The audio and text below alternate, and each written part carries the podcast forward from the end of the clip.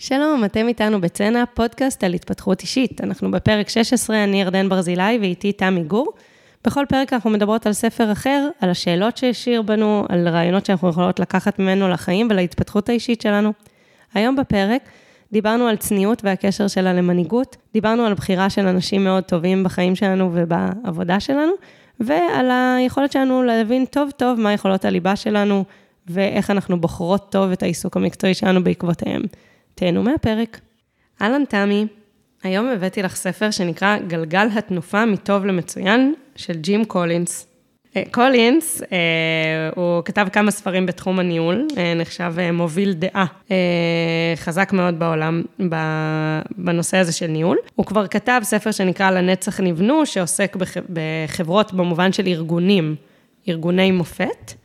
והספר הזה, שנקרא, כאמור, גלגל התנופה מטוב למצוין, הוא מחקר, מחקר ארוך שהם עשו, אה, הוא והצוות שלו, על מה אפשר למספר חברות שהם אה, חקרו, על פני 15 שנים, להיות לפחות פי שלוש טובות מכל שאר החברות בתחום שלהן.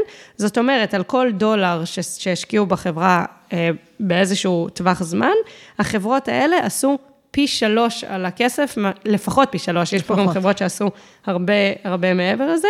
אמ, מאשר כל שאר החברות בענף שלהן. רגע, 15 שנים זה זמן המחקר, או תוך 15 שנים הם, הם שילשו את עצמן? לא, 15 שנים, הם המשיכו לראות שעל פני 15 שנים הן ממשיכות לעשות תשואות של פי שלוש לפחות. וואו. אה, יש פה גם אה, חברה אחת שעשתה אה, פי 18 וחצי, אבל זה הכי הרבה. הרוב הם בטווח שבין פי שלוש לפי שבע. פי 18 וחצי? כן. וואי. כן, זה... עכשיו, אה, הם חקרו, הם עשו מחקר באמת מאוד מעמיק, שהם ניסו לפנות בו את כל אה, נקודות המוצא וההנחות שלהם על, על מה יגרום לחברה להיות אה, כל כך הרבה יותר מוצלחת. ו, ומה שאנחנו נדבר עליו היום בפרק, זה על, ה, על המסקנות שהם הגיעו להם במחקר.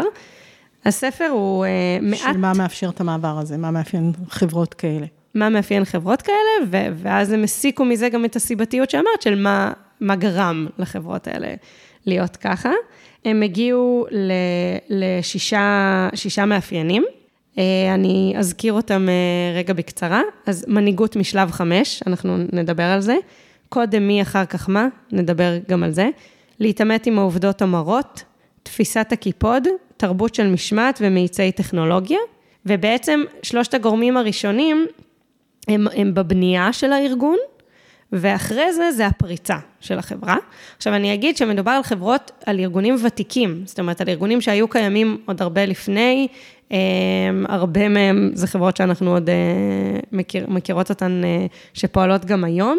והרעיון לא היה לקחת סטארט-אפים, okay, אלא אוקיי, דווקא היה ארגונים ותיקים גדולים ולראות מה הופך אותם מחברות טובות, הם היו חברות טובות גם לפני, והיו הרבה בענף שהיו חברות טובות, לחברות מצוינות, שכאמור, הקריטריון שלהם למצוינות היה לפחות פי שלוש אה, בתשואה על הכסף ביחס לשאר okay, אוקיי, השוק. זאת זה לא חברות שמההתחלה פרצו בהכרח בצורה יוצאת דופן, אבל הן כן היו חברות טובות ויציבות, אבל מאיזושהי נקודה פתאום חל שינוי? כן. כן? אוקיי. כן. כן. אז, אז בהתחלה, מה, מה התחיל לאפשר את השינוי הזה, ואחרי זה גם מה, מה אפשר לחברה להמשיך ול, ולנסוק. אז בואי נתחיל ממנהיגות uh, משלב חמש. בואי נעשה משחק ניחושים קצרצר, רוצה? מה זה? איך היית מתארת לך את המנהלים על פי רוב, uh, גברים, את המאפיינים האישיותיים שלהם, של, המאפ... של המנהלים שהצליחו לעשות את המפנה בחברות הגדולות האלה? האמת היא שקודם כל לא הייתי חושבת שהם מבוגרים מדי. אה, מחשבה גמישה, שמחת חיים מסוימת, אני חושבת, אפילו עולה לי. אולי אפילו עבודת צוות, משהו שהם מסוגלים לקבל כאילו פידבק מהשטח, מהצוות.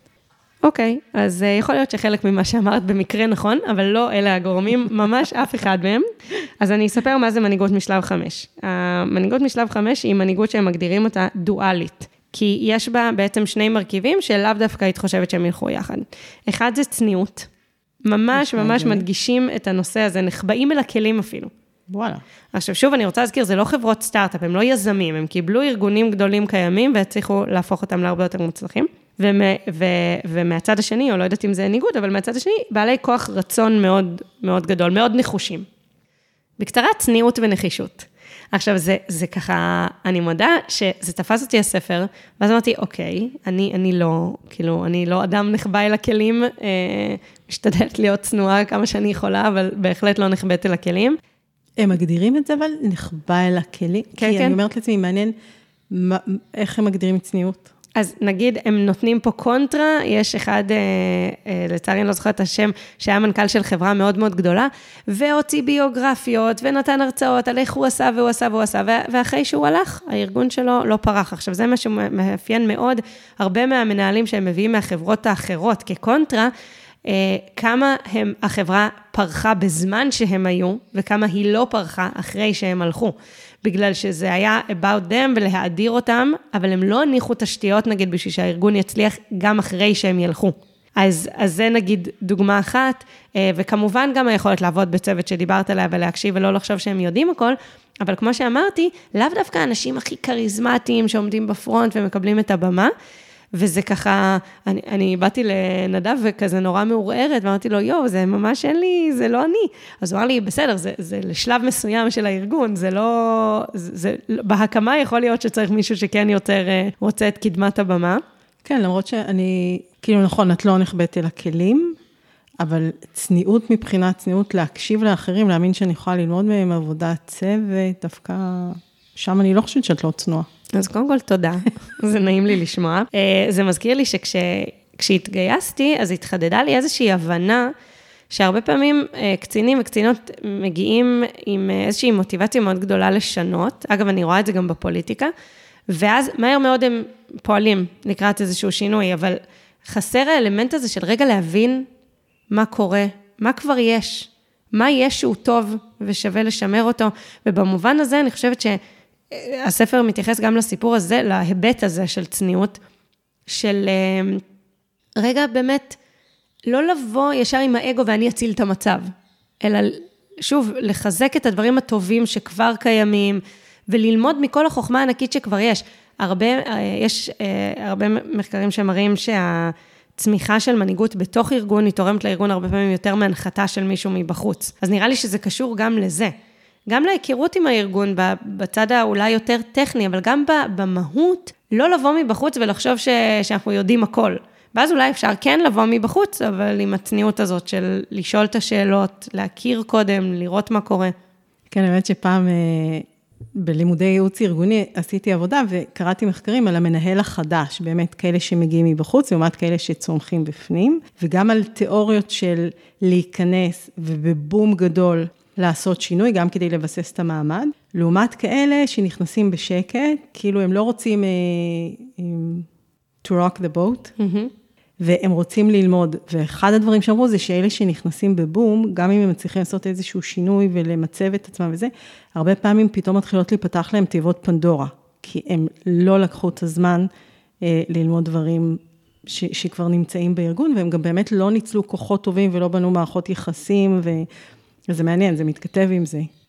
כן, נראה לי שמה שהצבעת פה באמת מתחבר למה שהם מתייחסים אליו, שהשינוי, כשהוא לא נעשה בבום, הוא יכול להיות יותר סוסטיינבילי, הוא נשאר יותר לאורך זמן. את הלבוא, וואו, לעשות שינוי, טק, טק, טק, אפשר.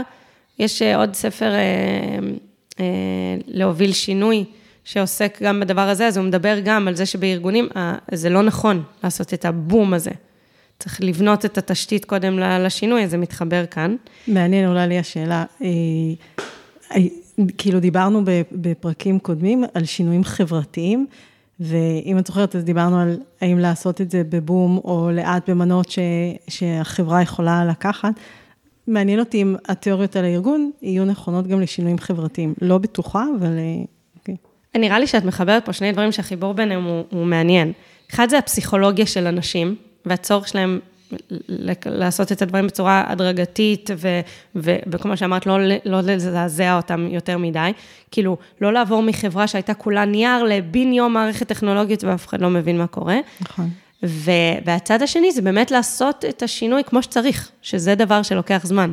כן. זה בעצם שני היבטים שהם כנראה משלימים. ואגב, האנשים שדיברת, שהזכרת אה, על היכולת אה, למצות את הכישרון בארגון ולהכיר את האנשים, זה מתחבר לדבר הבא, שהוא בעיניי ממש ממש מעניין, וזה אה, קודם מי ואחר כך מה. הוא אומר, קודם אני, קודם האנשים האלה העלו את האנשים לאוטובוס, זה היה הביטוי שלו, ואז החליטו לאן נוסעים. עכשיו, מה הרעיון? הרעיון הוא שההון האנושי הוא אחד הדברים הכי משמעותיים בארגון, אם לא ה... ו... ולכן פחות חשוב איך בדיוק הארגון אחרי זה יתנהל ומה בדיוק הארגון אחרי זה יעשה, לאור, שוב, המשימה והחזון הכלליים שכבר קיימים, יותר חשוב לבחור את האנשים המאוד מאוד מתאימים, גם אם זה אומר שבהתחלה מגייסים אותם כשעוד לא מבינים בדיוק אפילו לאיזה תפקיד.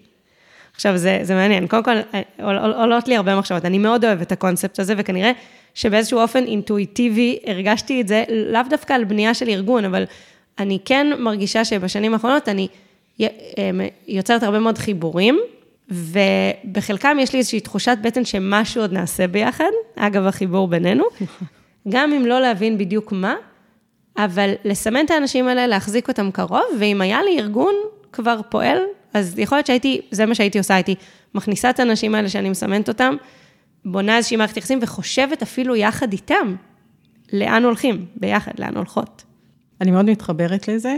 אני כן תוהה איך הם ידעו, מה הקריטריונים בכל זאת, גם אם זה לא לתפקיד מוגדר, או איך הם בחרו נשים. אני חושבת שכן יש, אה, אני יכולה להגיד לך למשל, אה, לי, אחד המנחים שצירפתי לצוות שלי, שעד היום אנחנו עובדים ביחד, אה, אחד הדברים שידעתי עליו, פשוט הוא בן אדם ממש ממש טוב לב, שאמרתי, אני רוצה אותו בחיים שלי. אה, בלי קשר להגדרת התפקיד עדיין. אז אני אומרת, אוקיי, זה יכול להיות קריטריון שאתה אומר, אני רוצה רק אנשים טובי לב, או עם יכולת אנליטית, או עבודת צוות, או, או... אבל אני חושבת שמשהו כן הם ידעו להגדיר, לא? כן, אז, אבל זה לא, זה לא גנרי. זאת אומרת, זה גם תלוי מי מגייס ולאיזה ארגון, ואני גם חושבת שזה מאוד מאוד... זה, הם מזכירים את זה פה, שזה מאוד קשור גם לחיבור לחזון וגם ל-DNA. זאת אומרת, יש איזושהי תרבות ארגונית וסוג מסוים של אנשים שמתאימים לה. בדיוק קראתי באיזשהו מקום אחר, על איזשהו ארגון שהוא מאוד מאוד אה, דמוקרטי, נקרא לזה, או שטוח, ו, ואנשים בוחרים לעצמם את הפרויקטים. מגיעים פרויקטים, הם מביאים את הפרויקטים, הם מגייסים את מישהו אחר בחברה ש, שיבוא איתם, ושם נגיד צריך אנשים עם הרבה מאוד הנאה עצמית, נכון. אה, ושפחות זקוקים למסגרת. אז נגיד, ההבנה של מה ה-DNA אה, הארגוני ואיזה אדם מתאים ל-DNA הזה, היא, היא גם מאוד חשובה והיא לא כללית, היא ספציפית לחברה. בעצם אה, החיבור פה הוא להנאה הפנימית, למוטיבציה הפנימית, כי במקום לעסוק בהנאת עובדים, את פשוט עוזרת להם להתמקם טוב, ואז ההנאה בעין יוצאת מהם. לא צריך להניע אותם, לא צריך כן. לחשוב על, כל הזמן על, על מחוברות והרבה מושגים שהם קיימים, הם מחוברים, כי הם נמצאים באזורי הפריחה שלהם. זה זה גם לחשוב על מחוברות, אבל כן. אה, מכיוון אחר. מכיוון אחר, אבל אה, כן. בתשתית, מראש. זאת אומרת, גם, גם לאורך הדרך, אבל, אבל במקום state of mind של נעשה ימי גיבוש וימי חברה ו, ונכניס אותם, אה, אנחנו... חושבות מתוך זה שאנשים יהיו במיקום המדויק להם. אני, אני מאוד רואה את זה עם מיכל, שאני עובדת איתה, כמה ככה היא, היא, זה מה שהיא עושה. היא לא מניעה אנשים, היא עוזרת להם להתמקם במקומות שטובים להם, ואז אני רואה את זה עליי, אני, אני עושה לבד. עכשיו, תמיד חשבתי שזה בגלל שאני אדם עם מוסר עבודה גבוה, אבל אני לא מתאמצת. אני פשוט באזורים שאני פורחת בהם. אני מאוד אוהבת את זה. כאילו, עולה לי כל הזמן המילה מאפשר, של, יש משהו בארגון שפשוט מאפשר לכל אחד למצוא את עצמו, או את מה הוא היה רוצה לעשות, או איך הוא יפרח או יתפתח. אני מאוד אוהבת את זה, נשמע לי מאתגר. לא יודעת, לא יודעת אם זה מאתגר. אני גם צריכה לחשוב רגע על המילה הזאת שאמרת מאפשר, כי מאפשר כאילו, אה, לא כאילו, מאפשר נשמע לי פתוח, בעוד שפה אני לא בטוחה שהסיפור זה הפתוח, זה דווקא אני לא יודעת, צריך עוד... לא, לא, זה, לא, זה לאו דווקא נורא פתוח, זה פשוט, זה כאילו, או יש את הביטוי של אה, אה, במים שלי, זה כאילו לעזור לי. המים פה, ואם הם נכונים לך, אז, אז זהו, אז אתה תשחה טוב במים האלה. כאילו, אם יש התאמה נכונה, אז... אה, כן. טוב, סתם הסתבכנו פה. לא, לא, לא יודעת אם הסתבכנו, טיפה גלשנו, כי בעצם...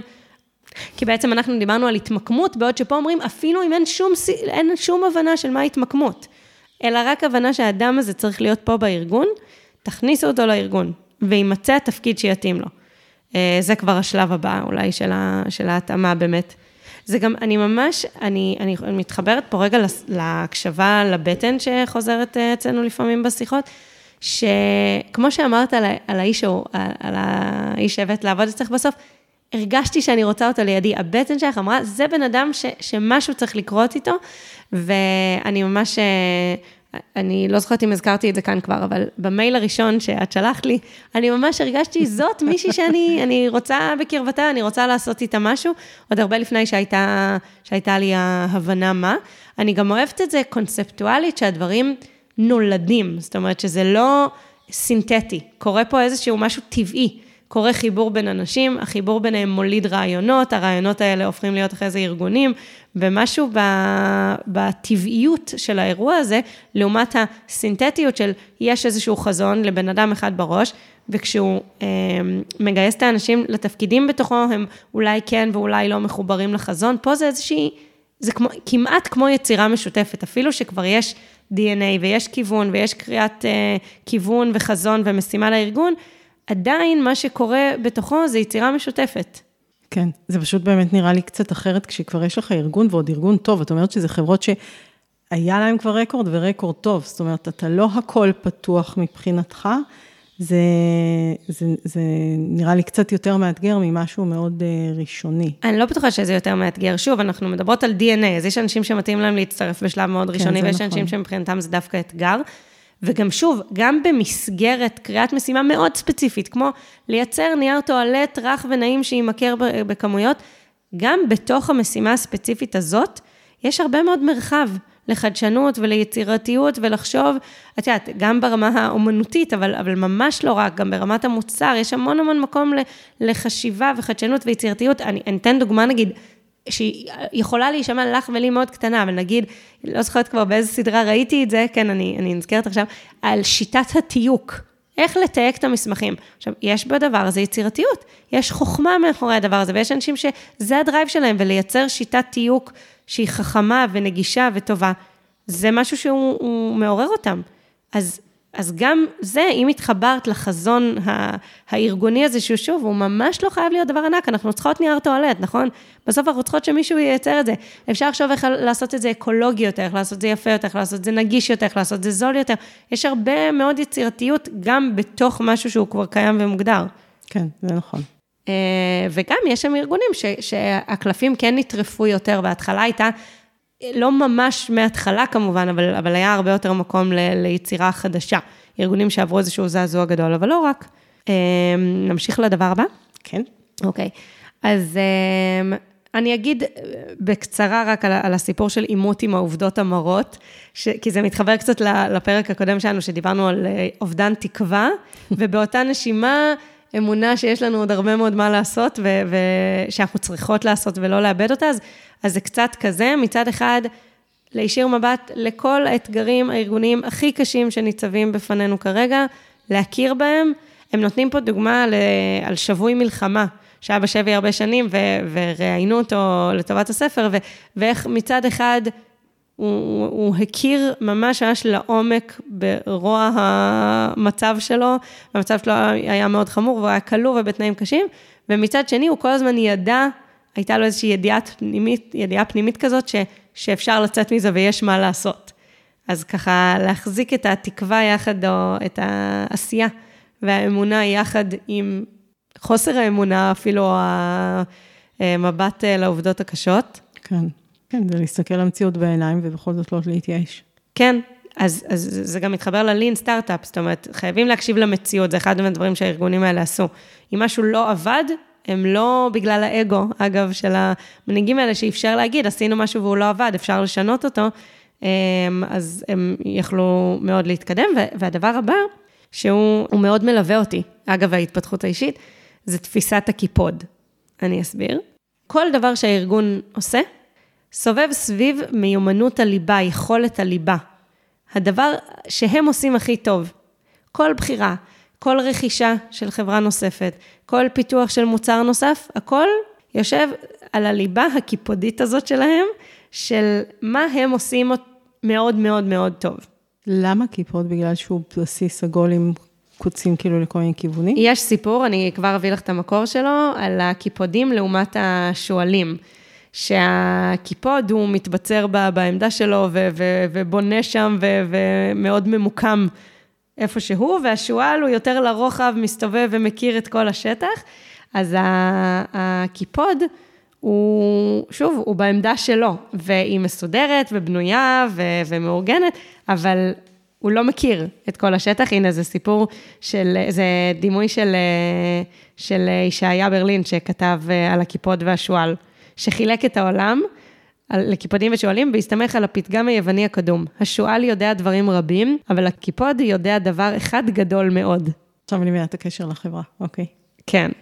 בעוד שהשועל הוא נראה ככה מוכן להתקפה ו- ופעיל יותר, והקיפוד הוא יותר סטטי, בכל זאת, כשהשועל בא לתקוף אותו, אז הוא, אז הוא הופך להיות כדור קטן של אה, מחטים חדות, והשועל לא מצליח, והוא אומר לעצמו, השועל הזה, הוא לא כל פעם מחדש מנסה את הדבר הזה, מתי הוא כבר יבין. אה, ויש איזושהי תפיסה, אני חושבת, אה, במיוחד עכשיו, בתקופה הזאת, של לדעת הרבה מהכל, זה נורא נורא חשוב, ו- וכמה חשוב לחדד את היכולות השועליות שלנו, של לדעת קצת מהכל, וקצת לבנות אתרים, וקצת שיווק דיגיטלי, וקצת נוכחות ברשתות החברתיות, וקצת לדעת פיתוח מוצר, וקצת זה וקצת זה.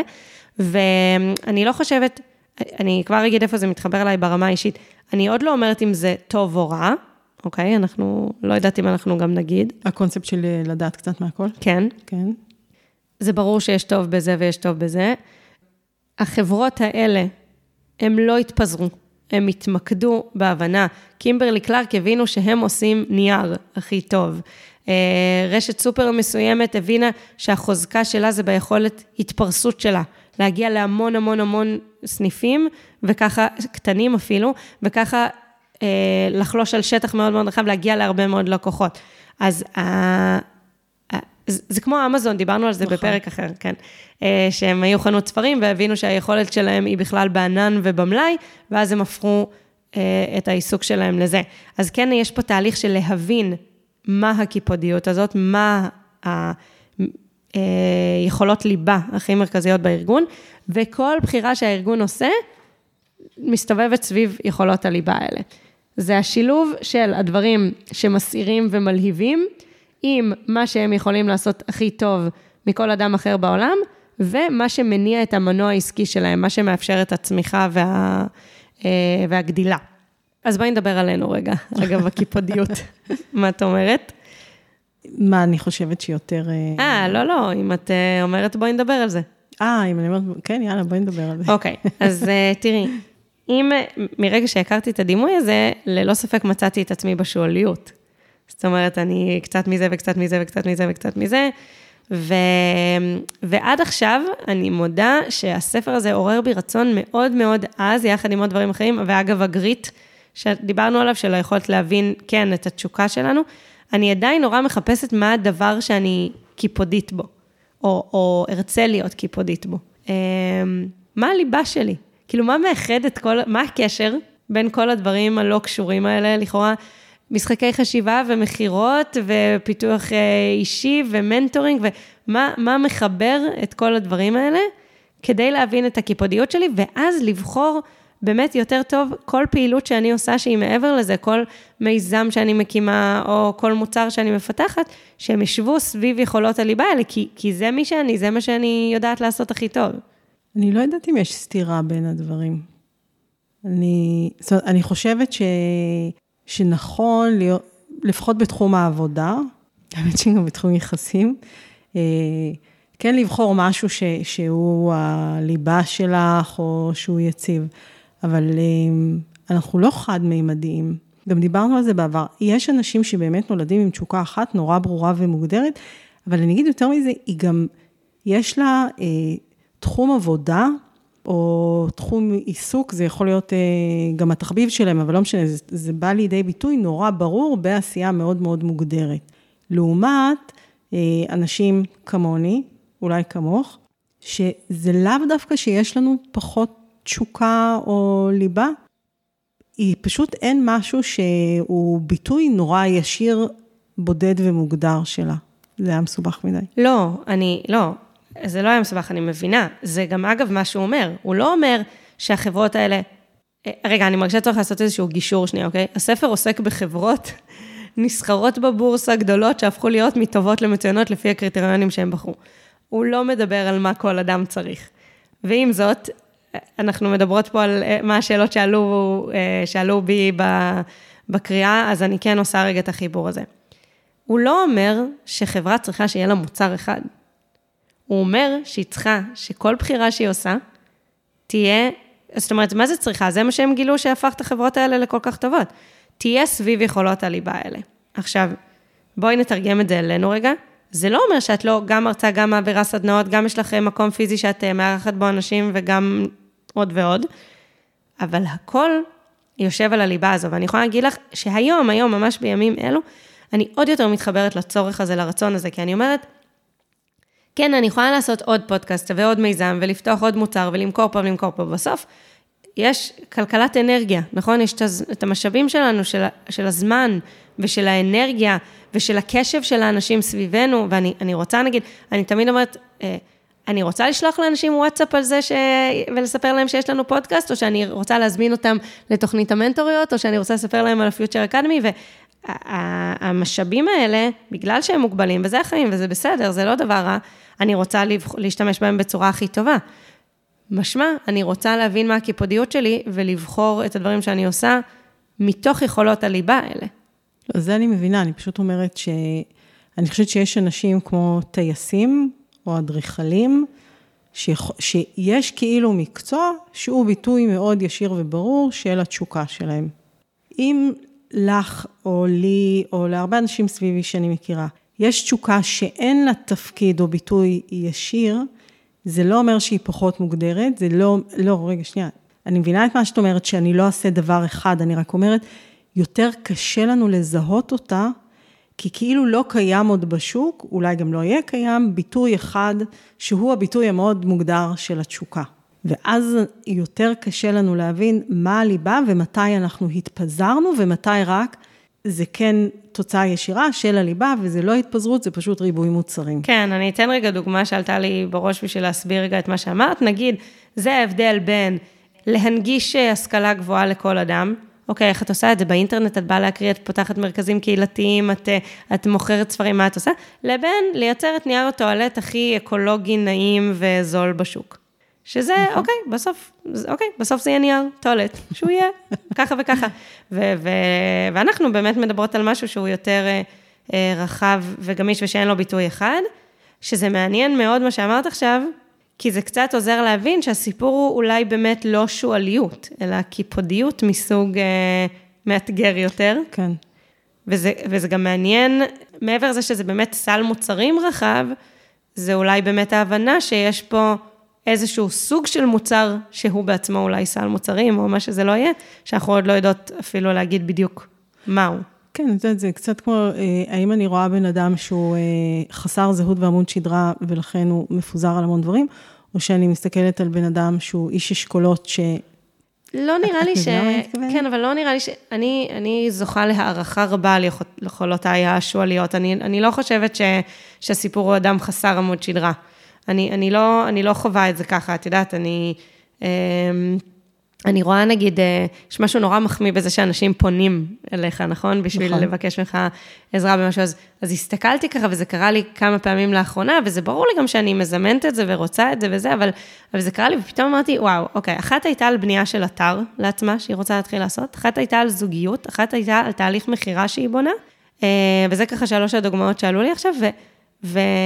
ואני לא הרגשתי מהן שהן לא רוצות לפנות אליי להתייעץ איתי על זה, כי אני לא מומחית בבניית אתרים, בזוגיות או במכירות.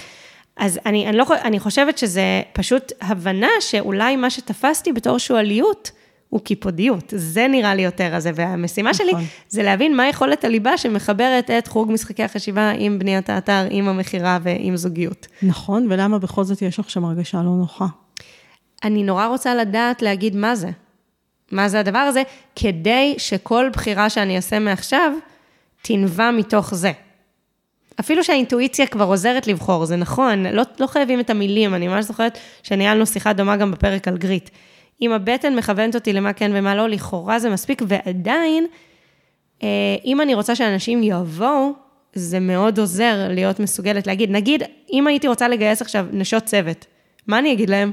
מבינה? נכון, אני מקשיבה לך ואני כל הזמן עולה בי, א', כל הנושא של מיתוג שכל הזמן מדברים, של אנשים, אה, אני ארשה לעצמי להגיד כמונו, נורא קשה למתג, אה, כי, כי כן, אני לא מצליחה להגדיר את עצמי אולי במשפט אחד, או להגיד, אה, אני, אני עובדת סוציאלית, אני טייסת, אני צבאית, אוקיי? אין לי את המשהו הנורא פשוט הזה להגיד, שהרבה פעמים אני שמה סימן שאלה גם על המיתוג הזה, או הצורך אה, לצמצם, שאני מבינה שזה צורך של בהירות, אבל אני אומרת, יש לי, יש לי שם גם לגבי זה איזושהי שאלה, וגם אני, אני כן מאוד מאמינה, אני יכולה להגיד, רגע, כשלמדתי הנחיית קבוצות, וזה היה אחרי שהנחיתי קבוצות, ממש הפתיע אותי כמה הרגשתי ששדרג אותי עצם זה שמישהו פתאום הגדיר דברים שגם אם עשיתי אותם אינטואיטיבית, אבל עצם זה שלא ידעתי להגדיר אותם, ולכן לא ידעתי לבנות אותם נכון לסדנה הבאה,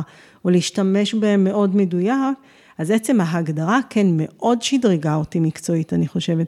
אז אני חושבת שזה, אני, אני מסכימה איתך שצריך, אה, את יודעת, זה מעניין, זה כאילו המאבק התמידי שיש לי בראש בין ה...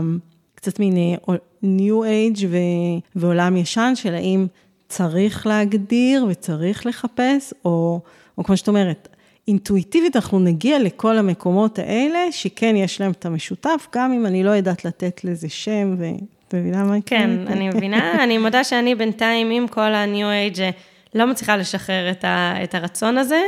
אה, אגב, אני, חשוב לי להגיד שגם עובדת סוציאלית, אה, להלן הדגם שיש לך בבית, העובד נכון. הסוציאלי, זה לא דבר אחד.